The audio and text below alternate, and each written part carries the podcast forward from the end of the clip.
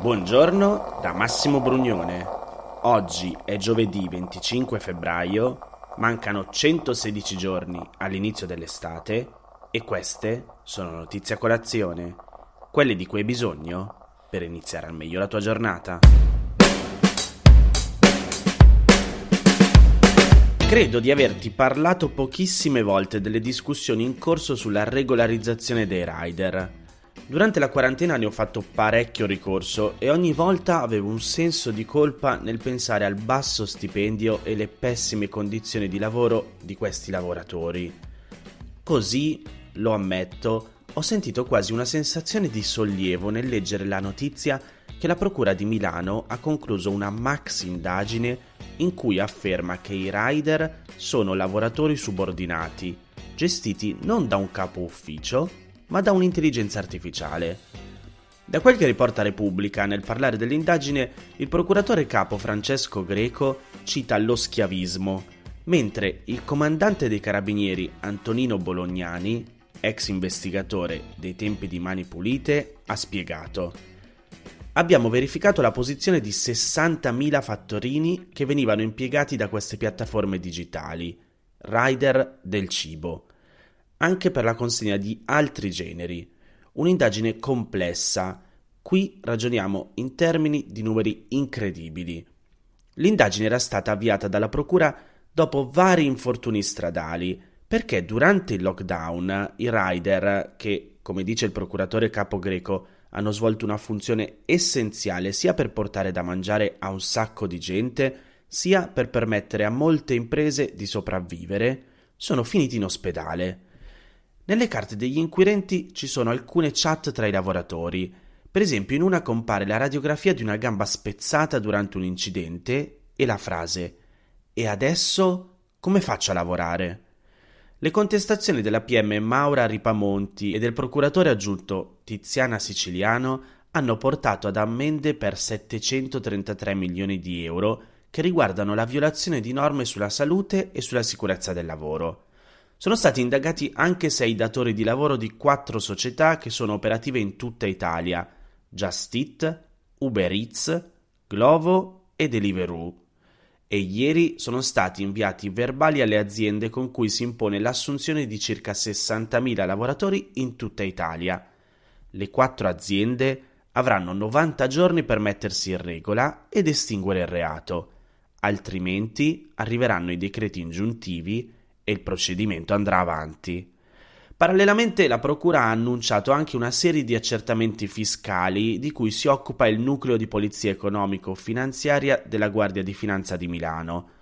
Dopo l'indagine del PM Paolo Storari sui possibili caporali digitali, e cioè sfruttatori del lavoro illegale, la Procura ha aperto un'indagine fiscale nei confronti di varie società per verificare se non ci fosse una stabile organizzazione occulta e riportare a tassazione redditi prodotti in Italia dai rider.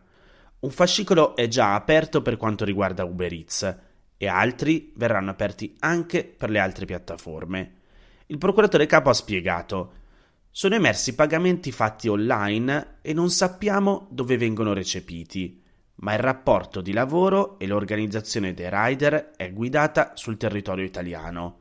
Sono stati sentiti moltissimi rider, sono state verificate le modalità di lavoro, sono state analizzate le conseguenze di eventuali comportamenti in caso di caduta del ranking di un rider e quindi la possibilità di non dare lavoro a chi si era fermato per bisogni fisici. Le conclusioni a cui siamo arrivati è che si tratta di un rapporto di lavoro subordinato.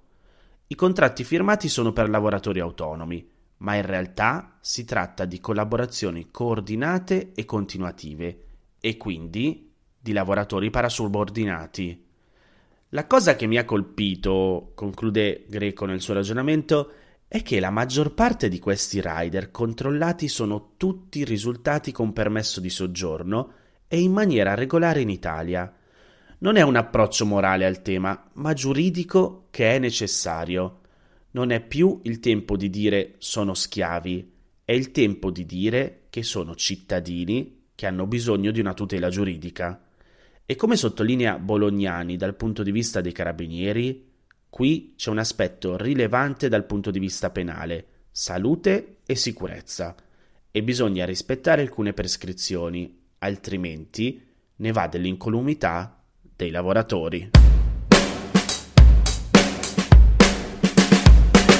Proposito di lavoratori irregolari con permesso di soggiorno, una delle frasi che si sente spesso ripetere è che gli immigrati rubano posti di lavoro. Luca Angelini scrive nella rassegna stampa del Corriere della Sera che invece non è così. Almeno non negli Stati Uniti e non per i lavori che la maggior parte degli immigrati fa. Come scrive Alicia Caldwell sul Wall Street Journal, tra frontiere chiuse per la pandemia e politiche anti-immigrazione dell'amministrazione Trump, gli Stati Uniti sono stati nel 2020 il laboratorio di un inatteso esperimento su uno dei temi più aspramente dibattuti, la reazione fra il mercato del lavoro e l'immigrazione. E quali sono stati i risultati preliminari di questo esperimento? Nonostante i tassi record di disoccupazione, molti dei posti di lavoro lasciati liberi dagli immigrati sono rimasti tali, perché i lavoratori americani disoccupati non erano interessati ai lavori tipicamente svolti da stranieri all'estremità più bassa e stagionale del mercato del lavoro e, all'estremità opposta, il blocco dei visti non ha aiutato chi non era comunque qualificato per lavori specializzati. A dirlo è il direttore degli studi sull'immigrazione del conservatore Cato Institute.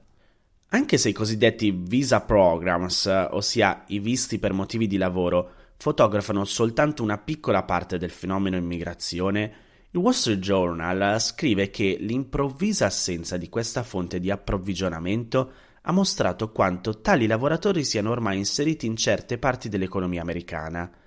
I tagli sui permessi, in effetti, sono stati radicali.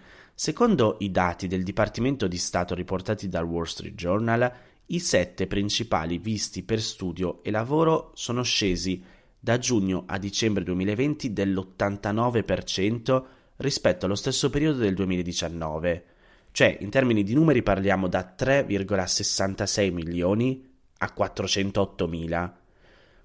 I visti H1B, destinati a lavoratori specializzati e utilizzati soprattutto da immigrati indiani, sono calati addirittura del 94% rispetto al 2019, da 130.000 a meno di 8.000. Quelli L1 per chi si trasferisce in una sede americana della propria azienda del 95%, da oltre 47.000 a meno di 2.005 e i J1 per studenti lavoratori alla pari dell'88%, da 172.000 a 20.000. Nello stesso periodo le imprese che sono riuscite ad andare avanti nel mezzo della pandemia, dagli sviluppatori web agli operatori nei resort turistici, dicono di non essere state in grado di trovare i lavoratori di cui avevano bisogno. Molte hanno dovuto tagliare la produzione, diminuire le ore di lavoro o usare lavoratori all'estero. Oltretutto, scrive la giornalista del Wall Street Journal, anche se l'amministrazione Biden si muovesse in fretta per porre fine allo stop ai permessi di lavoro, i lunghi tempi di attesa, sia negli Stati Uniti che all'estero, per i colloqui e per i visti, rallenterebbero probabilmente per mesi le assunzioni. L'altro giorno il Sole 24 ore ha pubblicato la decisione della Corte di Cassazione che fa fare un passo avanti nella lotta contro la violenza sulle donne. Arriva il cosiddetto stop ai media del dolore, il giornalista non deve pubblicare i particolari dei fatti e le generalità della donna vittima di violenza da parte del marito, a meno che non siano essenziali per la notizia e non ci sia un interesse dell'opinione pubblica a conoscerli.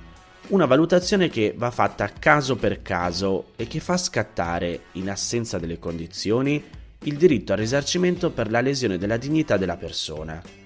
La Cassazione ha accolto il ricorso di una signora che aveva perso la causa in tribunale. Per i giudici di merito, cioè quelli del tribunale appunto, il diritto di cronaca era prevalente sul diritto alla privacy. Una conclusione raggiunta valorizzando la verità dell'informazione e la continenza nella narrazione dei fatti, senza però indagare sul requisito dell'essenzialità dei dettagli per la completezza dell'informazione. La Suprema Corte non è però d'accordo e ricorda che la dignità umana, in un giudizio di comparazione con il diritto di manifestazione del pensiero, può subire un ridimensionamento solo se il diritto di cronaca resta nel solco segnato dal legislatore, anche rispetto all'essenzialità della notizia. Tramutato in parole più semplici, la dignità dell'interessato è un valore supremo che non può essere sacrificato sull'altare dell'informazione quando la notizia comunque si reggerebbe anche senza i dati della parte lesa. Il ragionamento della Cassazione è inoltre supportato anche dal codice deontologico dei giornalisti che, essendo richiamato il codice dal decreto legislativo 196 del 2003 e pubblicato nella Gazzetta Ufficiale, ha di fatto valore di fonte normativa. Ok, è il solito discorso da nerd del diritto, però è molto interessante perché secondo il codice di autoregolamentazione il giornalista che non rispetta l'articolo 8 in tema di tutela della dignità della persona risponde oltre che all'ordine, per le sanzioni disciplinari, anche civilmente della sua condotta. E la norma citata dalla Corte prevede il divieto, salva l'essenzialità della notizia, di fornire informazioni o pubblicare immagini e foto dei soggetti coinvolti in fatti di cronaca lesivi della dignità della persona. Non è nemmeno possibile soffermarsi sui dettagli della violenza a meno che questi non abbiano una rilevanza sociale. Accertamenti che vanno condotti caso per caso. Verifica che, nel caso di cui ti ho parlato, il Tribunale non ha fatto, dando per scontato l'interesse a conoscere i particolari della violenza, dati della vittima compresi. Queste erano le notizie a colazione di oggi. Se ti va di aiutarmi e sostenermi nella produzione di questo podcast, puoi farlo inviandomi un piccolo contributo dal sito www.notiziacolazione.it. Se ti sei perso alcune notizie, puoi andare indietro e ascoltare anche quelle dei giorni scorsi. E se lo ritieni utile, puoi condividere questo podcast inviandolo a qualche amico. È disponibile su tutte le piattaforme audio. Ricordati che se vuoi puoi iscriverti al canale Telegram di Notizie a Colazione per riceverle tutte le mattine direttamente sul tuo smartphone. Oppure mandami il tuo numero di telefono alla mail notizie a colazione chiocciolagmail.com per riceverle via WhatsApp. Ti aspetto domani per iniziare insieme una nuova giornata. Un saluto da Massimo Brugnone.